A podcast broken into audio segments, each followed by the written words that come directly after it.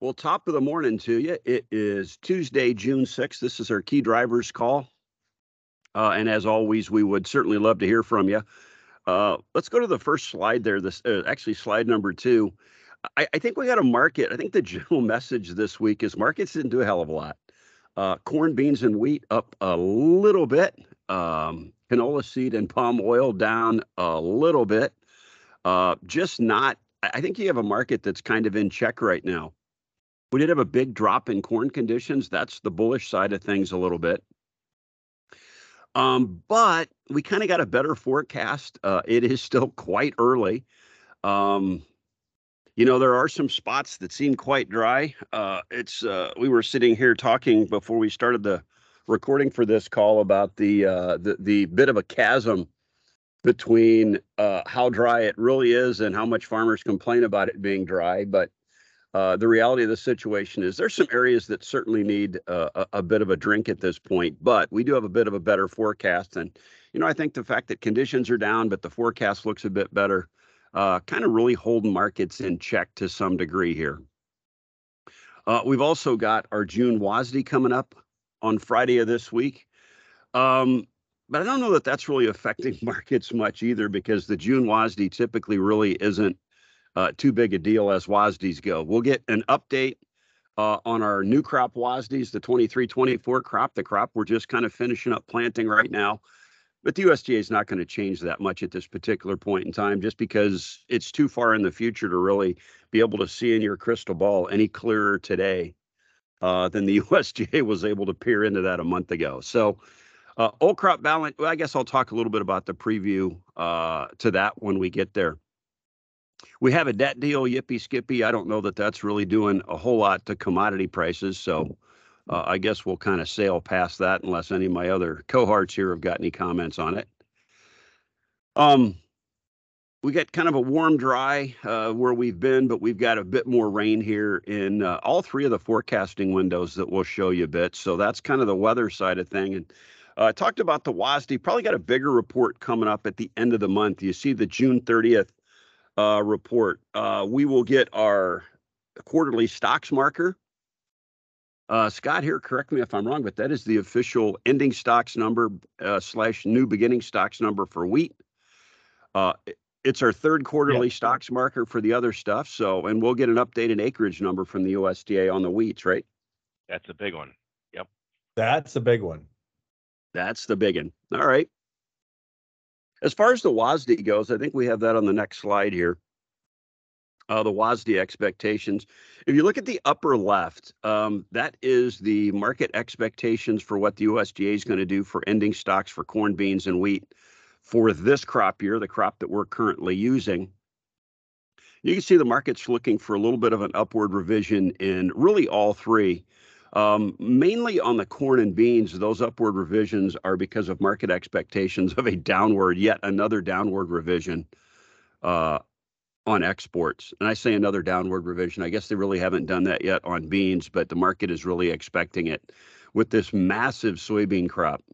Uh, I mean, massive soybean crop in in uh, Brazil, with the fact that Brazil is still uh, over two and a half dollars a bushel cheaper FOB port than we are here in the U.S. for exports. Hard to believe that we're really going to sell or ship a whole lot more out of the U.S. when it comes to, to exports there. Um, Scott's anything you're seeing here expecting from the USDA on the wheat side of things? Doesn't look like the market's looking for much of an adjustment. No, they won't. Um, certainly not on the old crop. You see they're up a little bit, up to 605.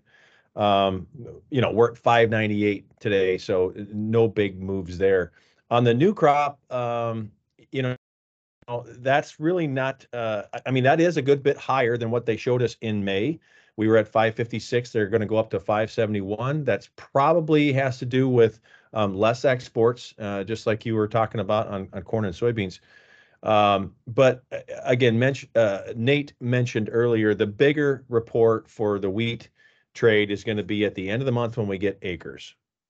Yep. And then uh, the July WASDE will be the first one that we get the full by class breakout of the new year. All right. If you look at the new crop right there in the middle section on the left, go back, go back to that slide, Nate. Uh, you can see there are some adjustments expected for corn, beans, and wheat, like Scott had mentioned on the wheat, but those are not really going to be to any of the the the supply, any of the demand side of things.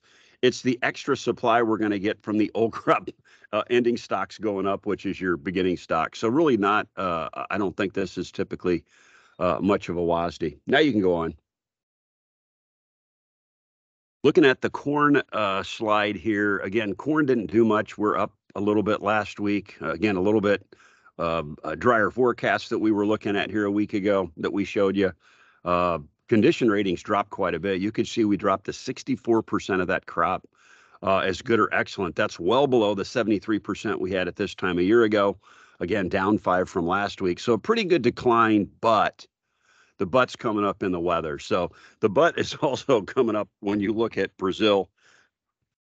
That safrinha corn crop just continues to look bigger and bigger and bigger. I think we showed you last week. Safras Mercado went up. They were all the way up at like 136, I think, or so million metric tons.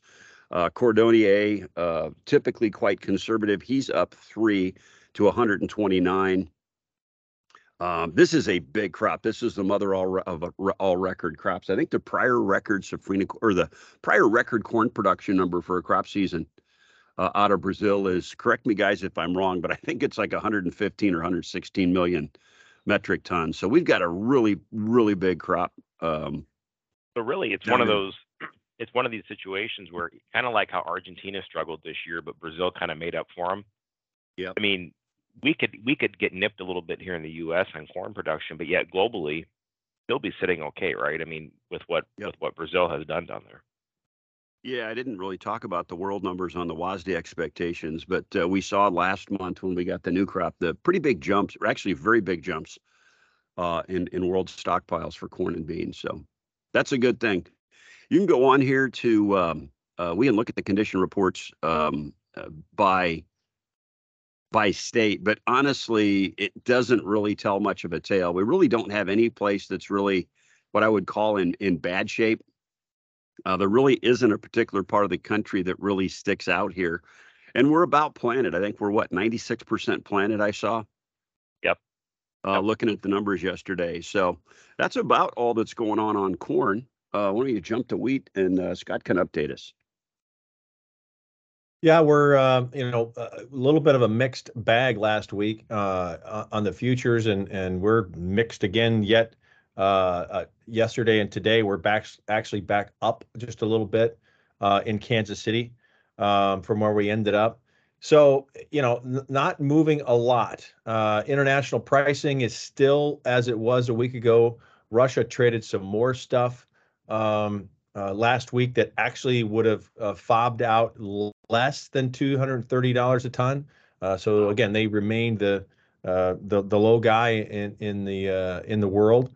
Um, little news uh, coming out of China with their crop over there. Um, normally, we don't get too wound up about what's going on in China, just simply because they have such a huge, huge crop.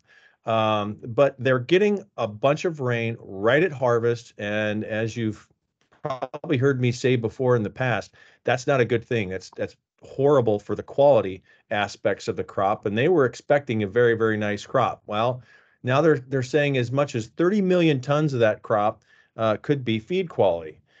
Now, when you first hear 30 million tons, you think, holy cow, that's a lot of wheat. But you got to remember that they're expected to grow somewhere in the neighborhood of 140 million tons. It is a big, big crop. And so it's only about, you know, 20% of that or so. Now, I'm not, you know, completely scoffing at that. That's a big thing. But um, today, as it sits, they hold over half of the world's ending stocks. Um, they continue to sell wheat out of their government uh, stores. Um, they have not been back, uh, certainly to the United States, to buy any of our wheat like they were in the last couple of years. Uh, but they are continuing to buy from both Russia and and Australia. So we'll watch that one going forward. Um, internationally, that may be the bigger thing to uh, to focus on. Um, here in the states, uh, conditions were uh, quite a bit better. Um, certainly for the hard wheat, we went up two percentage points uh, for all of winter wheat, but on the hard wheat, we went up over five on the average of the hard red six. Um, so things are looking better there. We are definitely adding bushels uh, in you know places like Nebraska, South Dakota, Montana, maybe a little bit still in uh, in in Kansas. Um, I'd still bet today that that Kansas crop is not as bad as what the Wheat Quality Council tour said, all the way down at 178. Um, and uh, I would almost certainly say that it's it's higher than what uh, uh, the numbers would suggest from the May WASDE. Um, maybe not all the way to 600 million bushels, but certainly not as low as you know 512. So uh, we'll we'll keep watching that. Spring wheat is is more than caught up. You see there planting progress right at 93 where they should be. Uh, things look good up there. Uh, we mentioned earlier the acres. Really want to see what those acres show for spring wheat uh, at the end of the month. And then finally heading, we're at 82% headed uh, right on the average and, uh, um, you know, coming along well. So that's all I got on wheat today. Super. Thank you, Scott. Uh, as far as the soy complex goes, uh, again, generally up. Meal was down again. Uh, meal uh, after that uh, soiree up to $500 a, a ton seven or eight weeks ago. Uh, market looked around, decided that holy crap, that seems awfully high, and down we come. Actually closed uh, nearby soybean meal uh, futures, the July futures, under 400 bucks for the first time in oh I don't know how long, but quite a while. So um, beans up a little bit, oil up a wee little bit as well. But uh, again, really a lot of the same tension. It, it's really early, to, early, uh, awful early to start worrying too much about the uh, soybean crop. We're just, it's just sticking its head up out of the ground here. Uh, we've got the crop mostly planted. We're 91% in, and you can see that is uh, 15 percentage points ahead of the five-year average and ahead of where we were a year ago. So really got this crop in the ground in good order. Uh, plenty of time for uh, rains to come here a little bit later. As far as the as far as the bullish and bearish factors, it's really that Brazil production uh, that you see up there at the top. I mean, that crop also continues to get bigger.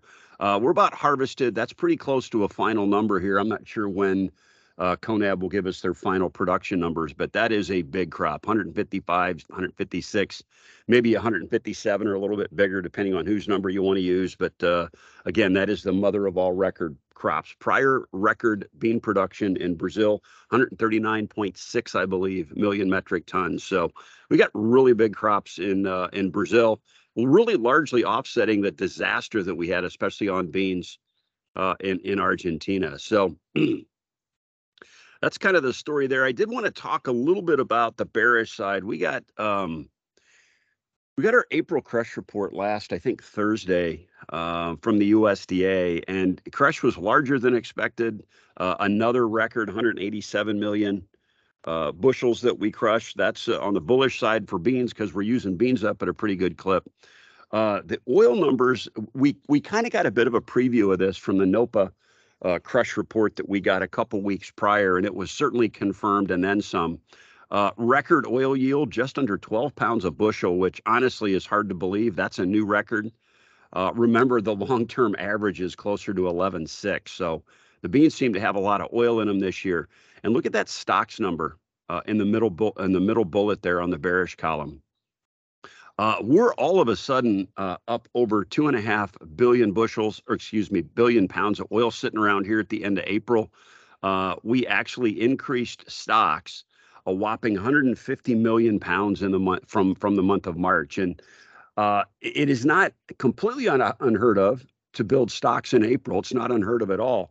to have that big of a stocks build in April is is quite unusual. So we continue to have these big fluctuations in the soybean oil stocks numbers month to month. So I that's kind of our David, story. I do think on the soy side, it is worth noting. I'm sure some of our customers that are in the market buying oil, you know, we're starting to hear some of the narrative out of the processors about uh, this whole old crop bean situation and concern around, you know, farmers with this with the bean market moving lower, uh, farmers just not wanting to sell and and I think it's actually on chapter two of the processor's handbook that they have to start complaining about soybean supplies whenever old cro- uh, old crops ending stocks fall below 225. But um, it is starting to get, you you're starting to hear it from a number of different directions where processors are worried about soybean supply. And honestly, I mean, you look back historically, and it, this has happened before. I mean, and yeah, we might run a little bit snug here or there, but I think you, you just hit on a really good point. We have 2.5 billion pounds of oil. So even if crush does get kind of curtailed a little bit as we approach new crop, I don't think I would be overly concerned about oil supply, at least at this point. Plus, we're probably going to continue to buy some beans from Brazil, I would think, into the East Coast. So I'm not overly concerned. I don't know about you, but I, I think maybe it, it might just be a little bit of noise, don't you? Uh, it, it seems like it. I, I- we do hear it every year. I, you know, we've both been on the other side of that. I've been on the, the the side of that trying to buy beans into a crush plant, and boy, sometimes in the summertime you look at it as you get out into June and July, and it's like, oh my God, where are we going to find enough beans to get through? But um, most of the time we do. I mean, it is concerning, as we've said before. You know, we've called this out before. We do have the 215 million bushel ending stock estimate probably going to be a little bit bigger than that because we're probably not going to get to that USDA export total. But the other side of that is I keep going back to that March 1 stocks report. Um, that March 1 stocks report was lower than we thought it was going to be. So that's why at the end of the month here, when we get the uh, June 1 stocks report, It Uh, a big, it's gonna be- report. it's going to be a big report because what if we find out that that crop isn't in fact uh, as big as the USDA's current estimate? That that could put a lot, I guess, get a lot more credence to uh, the the complaint that we're hearing about. Holy crap, the beans don't seem to be there. So we'll Yeah. see. I think that's still a developing story. And I think when you get to the veg oil, uh, when you get to the veg oil side of things here, one of the things that I guess I neglected to put on here, but is uh, certainly a big call out. Uh, June 14th is a big day. Mark that on your calendars. The uh, EPA should give us their final mandate numbers for 2023. Yes, that's correct for this year that we're halfway done with 2023, 24, and 25. And that's honestly probably one of the biggest risks we have in the veg oil space right now. That, and of course, growing season weather here uh, in North America. But you can see palm oil continued lower uh, down another three and a half or so percent, down another 30 bucks. No, it has kind of whipped around this week uh, and has kind of gained most, if not actually all of that, and then some back. So palm oil continues to be an 800 and some odd, uh, some odd dollar item. And you can see canola prices probably took a pretty good beating last week. Uh, honestly, that's just we're getting the crop in in Canada in pretty good shape, and we got some beautiful uh, June rains, it looks across really most of the crops, especially some of the areas in Saskatchewan there that had been getting uh, a, a bit dry. So, so far, so good there. And all of a sudden, when you look at the palm oil situation, um, you're seeing the experts, if you will. We'll get our, I think our, when we get our Malaysian palm oil board report, that's coming out later this week, I think, too, for uh, uh, the month of May but we're going to build stocks a good little bit. Stabro's looking for a 12% build. Uh, saw another one this morning. Average trade estimates looking for something kind of similar to that. Uh, and it just looks like production as we get out into the spring. I don't know why we're surprised by this every year, but the trees produce more. Uh, and remember, the palm oil buy, boys got a little bit bulled up here uh, a few weeks ago, got prices high enough that India, I saw an article this morning that India's exports uh, for the month of May are over a two-year low. That's following on the heels of the April exports also being uh, in excess of a two two two-year low. So, why is India buying less palm oil? No, there's a bunch of cheap bean oil and sun oil in the world, and palm oil got a little bit excited price-wise. So, that's really kind of it, I think, at this point when it comes to the veg oil space. Um, what about dairy, Jay? Yeah, good morning. Uh, thanks, Dave. Yeah, let's talk about what's going on in the dairy complex right now. Starting off with fluid milk, um, we've been talking about spring flush. When is spring flush going to end? We're we are actually starting to see some indications of spring spring flush ending. Starts kind of in the northeast right now. We're getting some reports of lower milk production um, in the northeast, and then that'll kind of sweep across the country. So again, a lot of that's predicated with warmer temperatures. Um, we definitely saw some warmer temperatures here in the central region and the upper Midwest. We got up into the 90s. Again, cows don't like heat. Um, 72 degrees is optimal temperature for cows. That's where they like to be, which is very similar to we as people like to be around 72 degrees either. Um, so we've got spring flush that's starting to, pardon me? I think Scott likes it warmer than that. 72 is good with me, though. I, I tend I tend to prefer 72 myself. So, but um, yeah, so spring flush is starting uh, to end. Um, the other thing is that we've got school season um, that's starting to end. Kids are getting out. Here it's May, going rolling into June. So that means um, school meal programs will be shutting down. Um, so that means as spring flush kind of continues across the Midwest and going to the, the, West Coast and starts to slow down, where is fluid milk going? Well, um, just happens to be fluid, you know, milk is flowing into class two. And, and for those that aren't aware of it, class two really supports sour cream, cottage cheese, yogurt, and ice cream.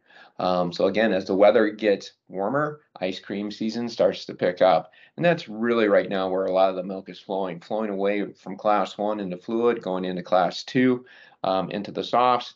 Um, and, and that's exactly where what's happening. When we look at class three right now on the cheese, uh, continued heavy production here in the Midwest. Um, right now, blocks are continuing to, to sell it at a discount relative to barrels. It doesn't happen that often, but it has been at a discount since May 30th. Uh, and as of this morning, the spread is actually blocks are at a 12 cents per pound discount to barrels. Again, now barrel production really supports processed cheese. And seasonally, we're in processed cheese. You're talking about grilling season. A lot of that is supported by processed cheese. Uh, demand continues to remain fairly strong. And if you look at the futures market, you can see that the market's not really giving much of a discount, if anything, out September through December. The board is averaging 191. Um, in in actuality, when you when you take and compare where we're at, we're at on a spot market basis right now, we've got spot cheese blocks at 143. So big big um, uh, spread between the spot and the deferred months on cheese. That just gives us an indicator that hey demand for cheese on the nearby is not that good but anticipating getting better going forward.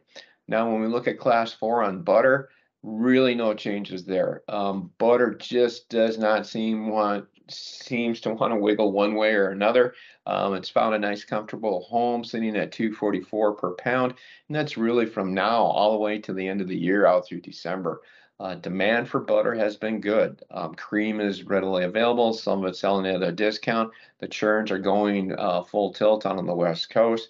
Uh, demand on the consumer side and demand on the food service side across the U.S. has been really, really good. So it's kind of a broken record when it comes to uh, butter and butter production and butter demand. So it just kind of sits there at 244 and it's been languishing there for quite some time. So, really, I mean, just to recap on the dairy side, spring flush is starting to end. We'll see lower milk production. Um, cheese right now is again at a discount on the spot, so it's relatively it's very inexpensive. Um, and it, it more than likely is going to hang there. Now, the one thing I will call out for the dairy complex as a whole, again, a lot of independent forecasters are looking for a reduction in the dairy herd going forward through this summer.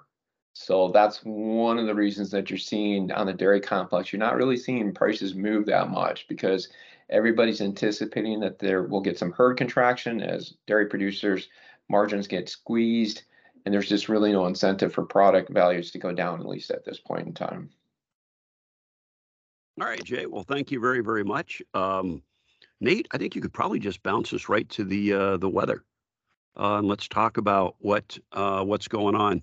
You know, we, we, talked about this this hot, dry, hot, dry, hot, dry. Well, you can see from the last seven days here, we have gotten a little bit of rain. It's primarily out in the in the western belt here, the the hard red winter wheat belt that could have used it a couple months earlier. Um, Iowa got some little bits of rain. We got some rain up in the, the in the uh, the northern plains and and uh, uh, in Minnesota. Uh, yeah, the central and eastern belt were a little bit dry, but they were in, I think, pretty good shape going in. And when you look at the seven day forecast on the next slide, um, we got, you know, again, rain chances again. We don't have a lot of, uh, you know, purples and reds and stuff across the Midwest, but just about everywhere that we grow anything in the U.S. Uh, is expecting to get uh, at least some rain here uh, in the seven day. When you look out into the six to 10 and eight to 14 day, it's kind of even better. Uh, we have kind of normal to above normal rain chances. Uh, we're breaking some of this hot streak, which uh, we ought to have ought to be cooling off a little bit. That certainly helps with evaporation. Uh, not this time of the year. The heat doesn't really hurt anything. We're not trying to pollinate corn. Uh, simply that it evaporates soil moisture a little bit quicker. So we're cooling off. We got a pretty normal looking couple weeks coming at us, and I think all things considered, probably not the worst forecast in the world.